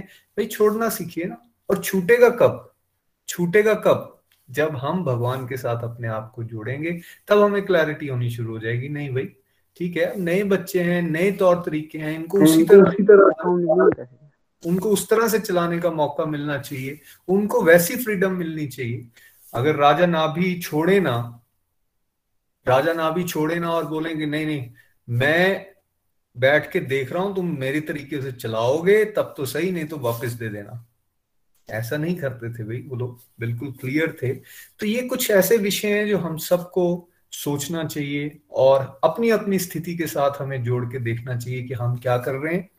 सो so दैट जो यहाँ से हम बातें सीखते हैं, उनको अच्छी तरह से अपने जीवन में उतार के आगे बढ़ सकें। श्रीमद भागवत पुराण की जय। हरे कृष्ण हरे कृष्ण कृष्ण कृष्ण, हरे हरे। हरे राम हरे राम राम राम, हरे हरे। यहाँ से अब हम रिव्यूज़ के लिए चलेंगे, जो लोग प्रार्थना करवाना चाहते हैं, वो रिक्वेस्ट लिख के मैसेज बॉक्स में डाल सकते हैं। नीरज जी अमृतसर से हमारे साथ हैं। हरी हरी बोल नीरज जी। जी, हरी हरी बोल। प्रीति जी, नितिन जी, मैं भी ये कहना चाहूँगी कि आज भगवान ऋषभ देव का बहुत सुंदर वर्णन आपके मुख से सुना, बहुत आनंद आया। और आज की जैसे नितिन जी ने हमें बहुत सुंदर शिक्षाएँ दी और मैंने भी जो शिक्षाएँ अपनी लाइफ में सीखी, लेनी है इस प्रसंग से, वो मैं आप सबके साथ शेयर करना चाहती हूँ। सबसे पहले मैं यही कहना चाहूँगी कि आज हमने यही सीखा कि किस तरह जब पुरोहित नाभि महाराज जी के लिए यज्ञ कर रहे थे तो जब भगवान प्रकट हुए चतुर्थ रूप में, यानी विष्णु रूप में जब भगवान प्रकट हुए तो उन्होंने पुरोहितों ने क्या कहा? उन्होंने यही कहा कि भगवान अपनी कृपा से उन्होंने पुरोहितों को दर्शन दिया है। तो इससे हमें क्या सीखना है कि हम यज्ञ किस लिए करते हैं? केवल अपनी सेंस के लिए। लेकिन वहाँ भगवान कैसे आ गए हमारे मन में ये क्वेश्चन आ जाना था। लेकिन बड़ी सुंदर प्रीति जी ने हमें बताया, क्योंकि नाभि महाराज जी के भाव थे अंदर से। वो क्या कर रहे थे? भाव से भगवान की पूजा कर रहे तो इसलिए आज हमने ये शिक्षा ली कि हमें ये नहीं सोचना चाहिए कि हम यज्ञ करके भगवान को खुश कर लेंगे या कुछ भी ऐसे, हमें क्या करना है? भगवान तो भक्त, भाव के भूखे हैं। और ये हमने भागवत गीता के माध्यम से भी सीखा है। कि भगवान क्या कहते हैं कि भगवान को भाव चाहिए, लेकिन हम क्या सोचते हैं? हम भगवान को ज़्यादा पैसे देकर ज़्यादा कुछ भी ऐसी चीज़ें अर्पण कर कर भगवान को खुश कर लेंगे, लेकिन ऐसा नहीं है। ये हमने भागवत गीता में भी पढ़ा कि हम तुलसी पत्र जल से ही भगवान को खुश कर सकते हैं, लेकिन क्या होने चाहिए? ये बहुत अच्छी शिक्षा जो आज हमने ली प्रीति जी के माध्यम से, फिर हमने क्या सीखा? हमने यही सीखा कि किस तरह जब नाभि महाराज जी को भगवान ने क्या माना? अपना शुद्ध भक्त माना। तो हमने यहाँ से भी एक बड़ी सुंदर शिक्षा ली। हमें भी भगवान के शुद्ध भक्त बनने का प्रयास करना है। और इसके माध्यम से हमने ये भी सीखा कि जब भगवान प्रसन्न होते हैं तो फिर क्या करते हैं? वो कृपया अवश्य करते हैं। और किस तरह उन्होंने नाभि महाराज जी पर कृपा की और भगवान ने क्या किया? उनके घर जन्म लिया। और बहुत सुंदर चिन्ह बताए भगवान के प्रीति जी ने कि उनके चरण चिन्ह, चरण पे चिन्ह होते हैं, ध्वजा होती है। भगवान बहुत सुंदर थे। भगवान पुरुषों में सर्वश्रेष्ठ है। ये भी हमने भागवत गीता में पढ़ा और ये भी सीखा कि वहाँ की जो परिस्थितियाँ थी, वो बहुत अनुकूल हो चुकी थी। क्योंकि हमने यहाँ से ये भी सीखा कि यहाँ भगवान खुद आ जा, आ जाते हैं। वहाँ का एटमोसफेयर क्या होता है, बहुत सुंदर हो जाता है। भगवान अपनी मर्ज़ी से आते हैं और अपनी मर्ज़ी से ही क्या होता है, वापिस चले जाते हैं। फिर आगे हमने ये भी सीखा योग माया के बारे में, महामाया के बारे में सीखा कि योग माया कहाँ पाई जाती है? योग माया आध्यात्मिक दुनिया में पाई जाती है और महामाया इसी भौतिक दुनिया में पाई जाती है। कई बार हमने देखा है कि भगवान क्या करते हैं? इसी योग माया से क्या करते हैं? यशोदा माँ को भी भगवान ने बुला दिया था अपने आप को। कैसे? इसी योग माया की वजह से। योग माया से यशोदा माँ क्या करती थी? भगवान श्री कृष्ण को नहीं पहचान पाई। बहुत सुंदर वर्णन उसके बाद हमने देखा कि जब राजा नाभि कहाँ चले जाते हैं बद्री का बद्री का आश्रम चले गए तपस्या करने के लिए। उन्होंने वानप्रस्थ आश्रम अपना लिया। यहाँ पर भी नितिन जी ने बहुत सुंदर शिक्षा दी कि टाइम आने पर हमें क्या करना चाहिए? हमें भी छोड़ देना चाहिए। लेकिन आज के युग में ऐसा नहीं है। सब कहते हैं कि मैं इवन सेवेंटीज एटीज में भी मैंने कई ऐसे देखे हैं जो कुछ भी छोड़ने को तैयार नहीं है। वो आज भी प्लानिंग्स के चक्कर में फंसे हुए हैं। लेकिन हम लोगों को अपने आप को ब्लेस्ड समझना चाहिए कि इन चीज़ों को हम बहुत पहले सीख रहे हैं, ताकि अंत में जब हमारा इस टाइम आए तो हम इन चीज़ों से शिक्षा ले सकें। फिर हमने ये भी सीखा कि किस तरह ऋषभ देव जब राज्य करने लगे, भगवान ऋषभ देव तो उन्होंने अपने आचरण से शिक्षा दी। उन्होंने चार वर्ण आश्रम के बारे में लोगों को बताया, और उन्होंने अपने आचरण में भी इसको लेकर आए। वो गुरुकुल गए, फिर उन्होंने गृहस्थ आश्रम अपनाया और अपने सौ पुत्रों को जन्म दिया। उस सौ पुत्रों में से जो सबसे बड़ा पुत्र था, वो भट्ट महाराज जी। उसकी कथा प्रीति जी हमें नेक्स्ट मंडे को सुनाएँगे। बहुत सुंदर कथा का वर्णन। उसके बाद हमने सुना कि जो उनके, जो नौ पुत्र थे, उसके बाद वो क्या बने? वो क्षत्रिय बने उन्होंने राज्य का भार संभाला। उसके बाद जो लास्ट नाइन थे, वो क्या बने? वो भागवत बने, जो बाद में नव योगेंद्र कहलाएँगे। और बीच में जो इक्यासी थे, वो क्या बने? वो ब्राह्मण बने। और उसके बाद बहुत सुंदर कि ऋषभ देव जी ने क्या किया? अपने पुत्रों को उपदेश दिया। एक्चुअली वो उपदेश हम लोगों के लिए है, क्योंकि हम लोग ही उन उपदेशों को नहीं जानते। और मैं बताऊँ तो बहुत सुंदर उपदेश प्रीति जी ने हमें समझाए, जिसमें सबसे पहले जो मेन है, जो हम लोग भूल चुके हैं, और गोलक एक्सप्रेस के माध्यम से हम समझ रहे हैं कि ये जो मनुष्य शरीर है, ये अपनी इंद्रिय तृप्ति के लिए नहीं बना है। ये किसके लिए बना है? ये हमें भगवान की भक्ति करने के लिए बना है। हमें अपने घर वापस जाना है, जहाँ से हम भगवान से झगड़ा करके आए थे कि नहीं, हमें नीचे जाना है। हमें खुद अपना स्वामी बनने का प्रयास करना है। उन्होंने कहा कि ये मनुष्य शरीर दुर्लभ है और हमें इंद्रिय तृप्ति में नहीं लगाना है, भगवान की भक्ति करनी है और अपने धाम जाना है। बहुत सुंदर उन्होंने उपदेश दिया कि हमें भक्तों की सेवा करनी है। और अगर हम ये सोचेंगे कि हम इंद्रिय तृप्ति भी करेंगे और भगवान की भक्ति भी करते जाएँगे तो फिर हम कभी भगवान को पा नहीं पाएँगे। हमें इधर से क्या करना है? थोड़ा थोड़ा छोड़ना है और इधर से आगे बढ़ने का प्रयास करना है। छोड़ना कुछ नहीं है, लेकिन जैसे जैसे हम आगे बढ़ते जाएँगे, ये जो हमारी चीज़ें है ना, कहाँ पीछे छूट जाएँगी, हमें पता भी नहीं चलेगी। एक्टिविटीज़ जो मेरी लाइफ में भी थी, कहाँ पीछे छूट गई, मुझे आज याद भी नहीं है, जो मैं शायद सोचती थी, मैं कभी छोड़ नहीं पाऊँगी। फिर हमने ये भी सीखा कि उन्होंने हमें ये भी सिखाया कि इस मनुष्य जीवन का क्या है? भगवान की शरण में जाओ। लेकिन गुरु की इंपॉर्टेंस भी बताए। गुरु के पास जाकर भगवान को जानने का प्रयास करो। और फिर उन्होंने इसलिए अपने पुत्रों को उपदेश दिया, क्योंकि वह भी कहाँ जाना चाहते थे? वह वह भी बान प्रस्त अपनाना चाहते थे। उन्होंने राजा राजा भरत महाराज जी को राजा बनाया और कहाँ चले गए? बान प्रस्त आश्रम, यानी और इसी प्रीति जी ने बहुत सुंदर वर्णन बताया कि इसी भारत, जो हम, जिस भारत में हम लोग रह रहे हैं, ये इसी भारत के नाम से बड़ा है। और उसके बाद आपने बहुत सुंदर बताया कि उन्होंने अवधूत भेष धारण किया और उसके बाद हमें ये शिक्षा लेनी है कि हमें भगवान का कभी भी अनुकरण नहीं करना है। सिर्फ़ हमें उससे लर्निंग्स लेनी है और उससे अपने जीवन में उतारने का प्रयास करना है। उन्होंने फिर एक दिन ऋषभ महाराज जी, पहले वो अजगर मृत्यु को अपनाया, जिसका बहुत सुंदर वर्णन आपने किया। उन्होंने जड़ योग का प्रचार करने के लिए वो भगवान आए थे और अंत में वो जंगल में चले गए और कहाँ चले गए? अपने धाम को वापस चले गए। हरी हरी बोल। Thank you Preeti ji. बहुत सुंदर वर्णन बहुत आनंद आया। हरी हरी हरी हरी बोल Neeraj ji. Thank you so much बहुत अच्छी तरह से आपने समराइज कर दिया। बहुत प्यारी लर्निंग्स आपकी बन रही। रचना जी लुधियाना से। हरी हरी बोल। हरी बोल एवरीवन हरी बोल भैया। Thank you so much Preeti भाभी आज का सत्संग भी हर बार की तरह बहुत ही प्यारा, बहुत आनंद आया और आज के सत्संग में हमने भगवान ऋषभ देव की कथा आपके माध्यम से सुनी और बहुत प्यारी प्यारी लर्निंग हमें मिली और नितिन भैया ने भी वहाँ से बड़ी प्यारी प्यारी लर्निंग हम सबके साथ शेयर की।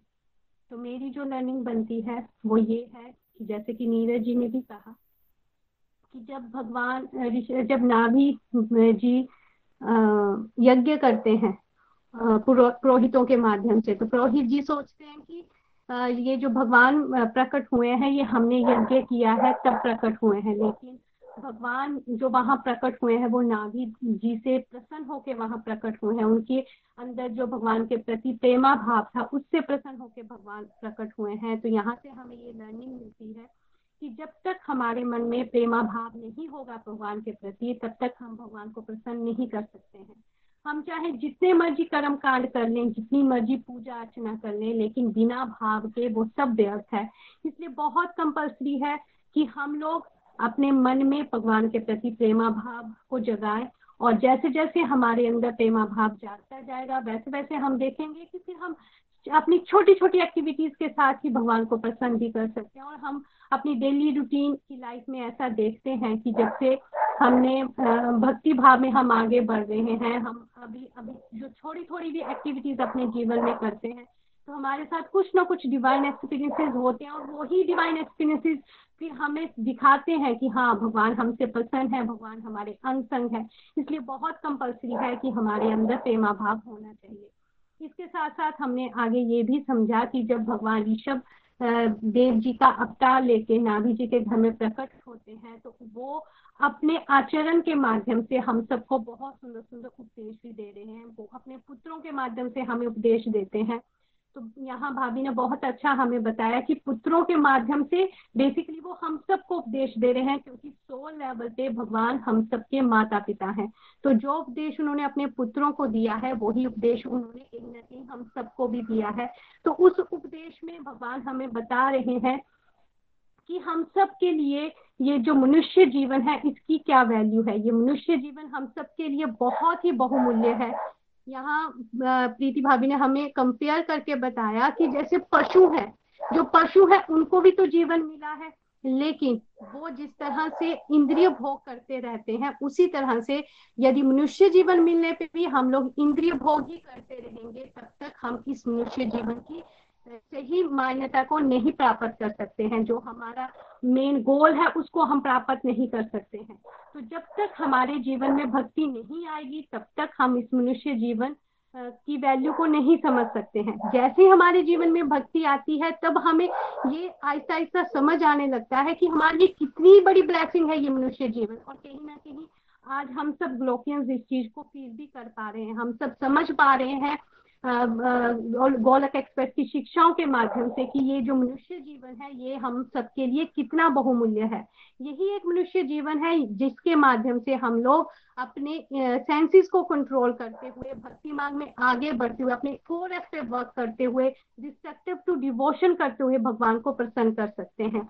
इसलिए ये मनुष्य जीवन की जो वैल्यू यहाँ पे ऋषभ दे, देव जी ने बताई है वो बहुत ही प्यारी है और हमें इसके ऊपर पूरी तरह से इसको अपने जीवन में उतारना चाहिए। इसके साथ साथ यहाँ पे गुरु के महत्व को भी ऋषभ देव जी ने बताया है। पिछली कथा में भी हमने समझा था प्रिय दत्त व्रत जी के माध्यम से कि गुरु का हमारे जीवन में क्या रोल है?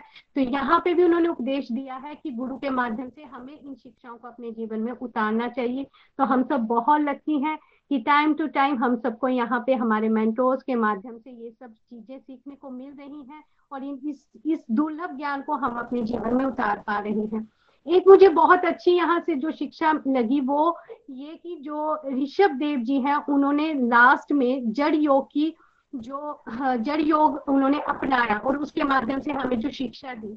तो वहाँ से मेरी लर्निंग ये बनती है कि जब हम सब अपने अपने जीवन में अपनी अपनी जो भी हमारी ड्यूटीज़ हैं, जब हम उसको निभा लेते हैं। तो जिस तरह से ऋषभ देव जी, देखिए, जैसे भाभी ने यहाँ बहुत ब्यूटीफुली हमें बताया कि भगवान जो भी करते हैं, उनकी जो चरित्र है, उससे हमें लर्निंग लेनी है, उसको फॉलो नहीं करना है। तो लर्निंग यही बनती है कि जब हम अपने पूरे के पूरी ड्यूटीज़ को अच्छे से निभा देते हैं, उसके बाद हमें अपनी सेंसेस को कंट्रोल में करने की पूरी कोशिश करनी चाहिए।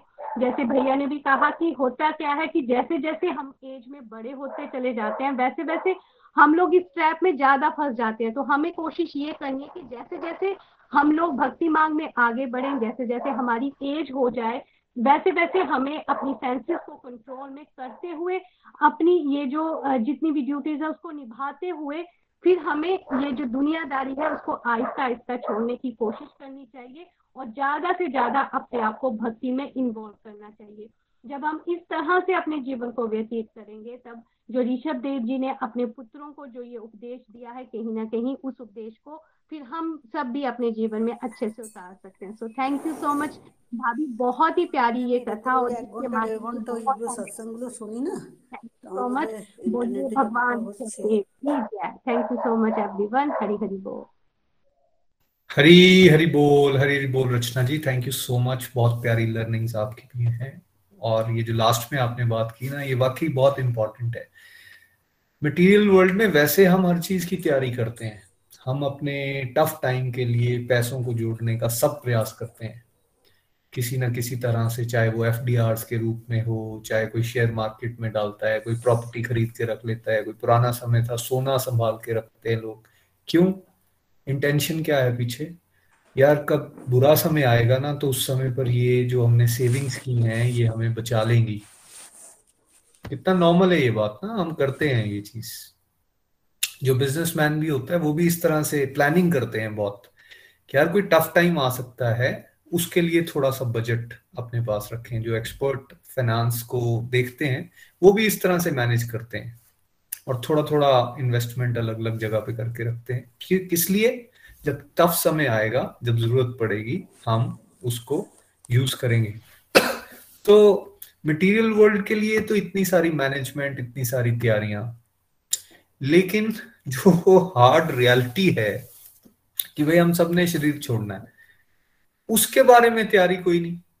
ये थोड़ा सा अनफॉर्चुनेट है। थोड़ा सा क्यों? बहुत ज़्यादा अनफॉर्चुनेट है और बात ये हो रही है कि उसकी भी तैयारी होनी चाहिए। जैसे हम संसारिक जिम्मेवारियों के लिए तैयारी करते हैं ना, वैसे ही इसके लिए भी तो तैयारी होनी चाहिए। इसके लिए भी तो मैनेजमेंट होनी चाहिए कि यार, ठीक है हम अपनी सारी ड्यूटीज़ को भी भगवान से जुड़कर भगवान के द्वारा बताई गई जो बातें हैं, उस तरह से ड्यूटीज़ को भी निभाएँगे और साथ साथ अपनी तैयारी भी करेंगे सो so दैट हम फिफ्टीज सिक्सटीज सेवेंटीज में जब पहुँचे तो उस समय पर हमारा डिवोशन का ग्राफ आज से ज़्यादा हो और संसारिक जिम्मेवारियाँ जो है, उससे हमें निवृत्ति मिल चुकी हो। तो प्लानिंग इस तरह से करनी पड़ेगी। अगर हम प्लान नहीं करेंगे, फिर हम ट्रैप में फंस जाते हैं। तब ये हम देखते हैं कि लोग सिक्सटीज में भी और पैसे कमाने की, सत्तर साल में भी पहुँच के और पैसे कमाने की प्लानिंग कर रहे हैं। बिकॉज़ उनको ना तो डायरेक्शन है, ना ये क्लैरिटी है और ना इस तरह के सत्संग के प्रभाव से उनको ये जानकारी रहती है कि भाई,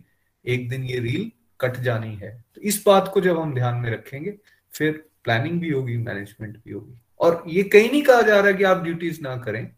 ऋषभ देव जी अपने बेटों को ये भी तो बता रहे हैं, साथ में भरत महाराज जी को उन्होंने अग्रणी भी तो बना दिया कि आप राज्य संभालिए और कीजिए। तो ये कहीं नहीं कहा जा रहा कि आप घर बार छोड़ दीजिए, आप घर बार भी चलाइए, आप अच्छे ग्रस्त भी बनिए, लेकिन साथ साथ में अपने फ्यूचर की तैयारी भी कीजिए, ये स्क्रिप्चर्स हमें बता रहे नितिका कौशल जी हमारे साथ हैं। नितिका जी, आप प्रेयर्स भी ले सकती हैं और आप लर्निंग शेयर करना चाहें तो वो भी कर सकती हैं। हरी हरी बोल हरी हरी बोल। आ, बहुत ही बढ़िया आज का सत्संग था बहुत आ, बहुत ही ज़्यादा आनंद आया। और आज के सत्संग से बहुत सारी लर्निंग्स मतलब मैंने ली। जिसमें कि जैसे भाभी ने बहुत अच्छे से भगवान ऋषभ जी की कथा और राजा नाभी जी की जो कथा सुनाई उससे ये सीखने को मिला। कि मतलब जो हमें मानव जीवन मिला है, वो मतलब हमें व्यर्थ नहीं गंवाना है सेंस ग्रेटिफिकेशन में। हमें उसके सही मकसद को समझना है। हमें भक्ति को भगवान से जुड़ने के लिए जो हम स्पिरिचुअल एक्टिविटीज़ करते हैं, उसको प्रायोरिटी पे जो है वो अपने जीवन में रखना है। मानव जीवन एक, सुनहरा अवसर जो हमें मिला है, एक ऐसा मौका है हमारे पास जिसमें हम भगवान से जुड़ी हुई बातों को समझ सकते हैं। गुरु की बातों को जो हमें, यहाँ जैसे गोलक एक्सप्रेस के थ्रू हमें सीखने को मिल रही हैं, हम इम्प्लीमेंट करना जो है सिर्फ़ इसी मानव जीवन में ही जो है वो पॉसिबल है। तो हमें इस जीवन को जो है वो सेंस ग्रेटिफिकेशन में लगकर बिल्कुल भी नहीं गंवाना है, क्योंकि जितना जितना हम सेंसेस को मतलब सेटिस्फाई करने की कोशिश करते जाएँगे, उतनी उतनी जो भूख है सेंसेस की ये बढ़ती ही जाती है और इसको मतलब फिर हम आ, मतलब कंट्रोल नहीं कर सकते जबकि हमने भगवत गीता और भागवतम में यही सीख रहे हैं हम कि हमें इन सेंसेस को कंट्रोल करना है। और हम कंट्रोल तभी कर सकते हैं जब हम रेगुलरली सत्संग, साधना, सेवा, सदाचार के रास्ते पर चलते रहेंगे डिवोटीज एसोसिएशन में रहेंगे, जहाँ हम एक दूसरे से सीख रहे हैं कि हम किस तरह से अपनी लाइफ में मतलब अपनी लाइफ को जो है वो भगवान से जोड़ सकते हैं, हम भक्ति के रास्ते पर आगे बढ़ सकते हैं। तो बहुत ही बढ़िया मतलब आज का सत्संग था। और हमें सिर्फ़ सुनना ही नहीं है। पर कह रहे जैसे हमने सुना है कि श्रवण सबसे पहली सीढ़ी है, लेकिन सिर्फ़ सुनना ही नहीं है। हमें कोशिश करनी है कि हम इम्प्लीमेंट भी करें। इस तरह ही कहूँगी, आज की लर्निंग्स में इतनी नहीं, इसके साथ ही आज की हम प्रेयर्स पे चलते हैं।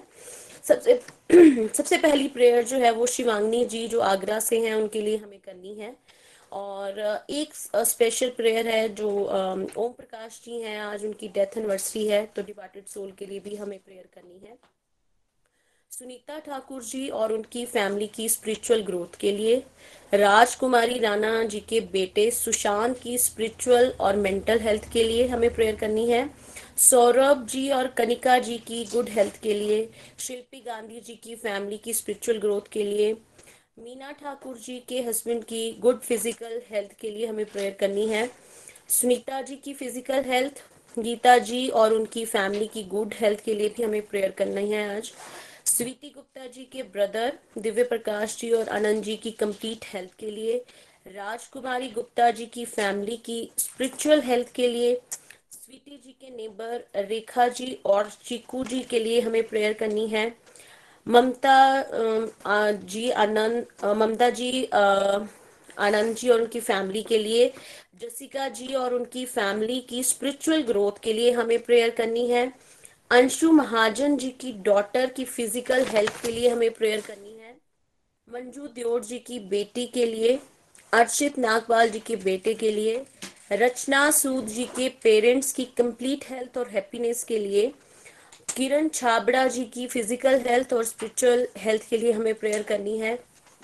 बिंदु खुराना जी की फैमिली के लिए, पिंकी जी की मदर की गुड हेल्थ के लिए, विजय वाराणसी जी के लिए, अनीता डफारा जी के फ्रेंड के अंकल की फ़िज़िकल हेल्थ के लिए, सुषमा महाजन जी की फैमिली की गुड हेल्थ के लिए जसोमती जी के ब्रदर इन लॉ की फ़िज़िकल हेल्थ के लिए शर्मा जी के हस्बैंड के लिए हमें प्रेयर करनी है। उषा वालिया जी की मदर इन लॉ की कंप्लीट हेल्थ के लिए, मोनिका जी की फ़िज़िकल हेल्थ और हैप्पीनेस के लिए, नीलम महाजन जी की स्पिरिचुअल ग्रोथ के लिए, रीता महाजन जी की डॉटर की स्पिरिचुअल ग्रोथ के लिए, नेहा जी के सन के लिए हमें प्रेयर करनी है। सुदेश जी की स्पिरिचुअल ग्रोथ के लिए मीरा ब्लोरिया जी के हस्बैंड की गुड हेल्थ के लिए, रीनू जी के सन की मेंटल हेल्थ के लिए, नेहा जी की स्पिरिचुअल हेल्थ के लिए, रंजू जोशी जी की फैमिली की स्पिरिचुअल ग्रोथ के लिए हमें आज प्रेयर करनी है। हरे कृष्णा हरे कृष्णा कृष्णा कृष्णा, हरे हरे हरे राम हरे राम राम राम, हरे हरे। हरी हरी बोल। Thank you so much Nitika ji. Hari Hari बोल। इन सभी डिवोटीज जिनका यहाँ पे नाम लिया गया, इनके फैमिली मेंबर्स या फ्रेंड्स का, इन सभी के लिए हम प्रार्थना करें। हरे कृष्ण हरे कृष्ण कृष्ण कृष्ण, हरे हरे। हरे राम हरे राम राम राम, हरे हरे। सो ये बहुत अच्छा तरीका है कि हम माला के माध्यम से अपनी माला को डेडिकेट करके दूसरों के लिए प्रार्थना कर सकते हैं। तो आज जो हमने शुरू में माला की सत्संग की शुरुआत में वो डेडिकेट करते हैं हम यहाँ मौजूद सभी पार्टिसिपेंट्स और उनकी फैमिली मेंबर्स ताकि उनकी कंप्लीट हेल्थ और हैप्पीनेस उन सबको मिले। और साथ ही साथ मैं अपनी आठ मालाएँ डेडिकेट करता हूँ। इन सब डिवोटीज के लिए जिनका नाम लिया गया यहाँ पे सो so दैट उनकी स्पिरिचुअल हेल्थ बेटर हो। आप लोग भी इसी तरह से डेडिकेट कर सकते हैं। मैसेज बॉक्स में बहुत सारे लोग अपनी मालाओं को डेडिकेट कर रहे हैं। उनके लिए धन्यवाद। भगवान को खुश करने का बहुत ही सरल और उत्तम तरीका है। प्रार्थना करें अपने लिए भी, दूसरों के लिए भी। Hare Krishna. Thank you last में आज हम शिप्रा कटोच जी से भजन सुन रहे हैं। हरी हरी बोल शिप्रा जी। हरी हरी बोल, हरी हरी बोल हरी बोल everyone thank you Preeti ji, आपको कोटि कोटि नमन व्यास को और आज का सत्संग भी बहुत ही दिव्य था, बहुत ही आनंदमय था। तो आज जो मेरी लर्निंग बनी कि इसमें भगवान ऋषभ देव ने जैसे बताया है कि हमें अपनी इंद्रिय तृप्ति के लिए कर्म नहीं करना है, बल्कि जो हमें, क्योंकि वो तो पशु योनि में भी करते हैं, जो भी अपनी इंद्रियों की संतुष्टि के लिए, क्योंकि इंद्रियाँ तो कभी संतुष्ट नहीं होती। पर ये जो मनुष्य शरीर मिला है, ये हमें क्योंकि हम भगवान से रिश्ता भूले हैं तो हमें भगवान के साथ अपना रिश्ता जो है वो अच्छा प्रगाढ़ रिश्ता बनाने के लिए हमें भगवान ने ये मनुष्य योनि दी है तो हमें इस मनुष्य योनि का जो है वो लाभ उठाना है और भगवान से अपना रिश्ता जो है स्ट्रोंग करना है और जो हमें प्रेमा भाव से भगवान को याद करना है। तो आज मैं जो आपके साथ भजन शेयर कर रही हूँ ये वो गोपियों का भाव है जब भगवान कृष्णा जी वृंदावन को छोड़कर जब मथुरा चले गए थे तो गोपियाँ जो विराह भाव में थी और वो इतनी व्याकुल हुई कि भगवान उनके बिना क्या करते होंगे, वो कैसे तो वो मैं प्रभु चरणों में समर्पित करती हूँ। ना जी भर के देखा, ना कुछ बात की, बड़ी यार जू थी मुलाकात की। न जी भर के देखा, ना कुछ बात की। यार थी मुलाकात की, करो दृष्टि अब तो प्रभु करुणा की। बड़ी यार थी मुलाकात की, करो दृष्टि अब तो प्रभु करुणा की। बड़ी आरज़ू थी मुलाकात की। ना जी भर के देखा, ना कुछ बात की। बड़ी आरज़ू थी मुलाकात की। गए जब थे मथुरा, मोहन मुरारी। गए जब से मथुरा, मोहन मुरारी। सभी गोपियाँ ब्रिज में व्याकुल थी भारी सभी गोपियाँ ब्रिज में व्याकुल थी भारी कहाँ दिन बीताया, कहाँ रात थी? कहाँ दिन बीताया, कहाँ रात थी? बड़ी आरज़ू थी मुलाकात की। ना जी भर के देखा, ना कुछ बात की। बड़ी आरज़ू थी मुलाकात की। चले आओ अब तो प्यारे चले आओ अब तो ओ प्यारे ये सुनी कुंजन और व्याकुल है गैया। ये सुनी है कुंजन और व्याकुल है गैया। सुना दो इन्हें, अब तो धुन मुरली की। सुना दो इन्हें, अब तो धुन मुरली की। बड़ी आरज़ू थी मुलाकात की। ना जी भर के देखा, ना कुछ बात की। बड़ी आरज़ू थी मुलाकात की। तेरा मुस्कुराना भला कैसे भूले? तेरा मुस्कुराना भला कैसे भूले? ओ कदम बन की छैया, वो सावन के झूले। वो कदम की छैया, वो सावन के झूले। ना कोयल की कुकू, ना पपिहा की पी ना कोयल की कुकू, ना पपिहा की पी बड़ी आरज़ू थी मुलाकात की, ना जी भर के देखा, ना कुछ बात की। बड़ी यार आरज़ू थी मुलाकात की तमन्ना यही थी कि आएँगे मोहन। तमन्ना यही थी कि आएँगे। उन पे ये तन मन, ये जीवन। मैं बारूँगी उन पे ये तन मन, ये जीवन। हाय मेरा कैसा ये बिगड़ा नसीब। हाय मेरा कैसा? ये बिगड़ा नसीब। बड़ी आरज़ू थी मुलाकात की। ना जी भर के देखा, ना कुछ बात की। बड़ी आरज़ू थी मुलाकात की। दम को पाले, भला ऐसे में खुद को कैसे संभाले? ना उनकी सुनी और ना अपनी कही। ना उनकी सुनी और ना अपनी कही।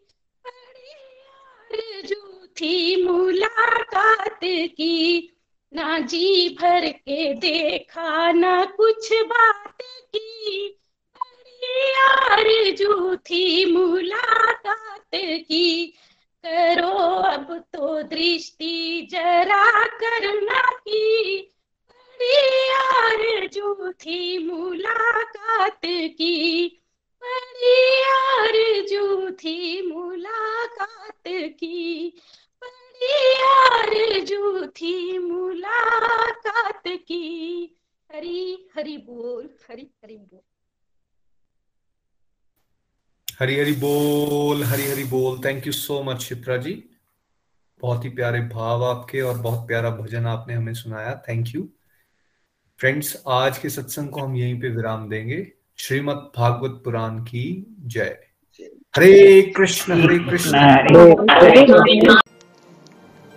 गोलोक एक्सप्रेस से जुड़ने के लिए आप हमारे email address info at Golok express dot O R G द्वारा संपर्क कर सकते हैं, या हमारे व्हाट्सएप या Telegram number seven zero one eight zero two six eight two one से भी जुड़ सकते हैं। आप हमसे फेसबुक पेज और यूट्यूब चैनल के माध्यम से भी जुड़ सकते हैं। हरी हरी बोल।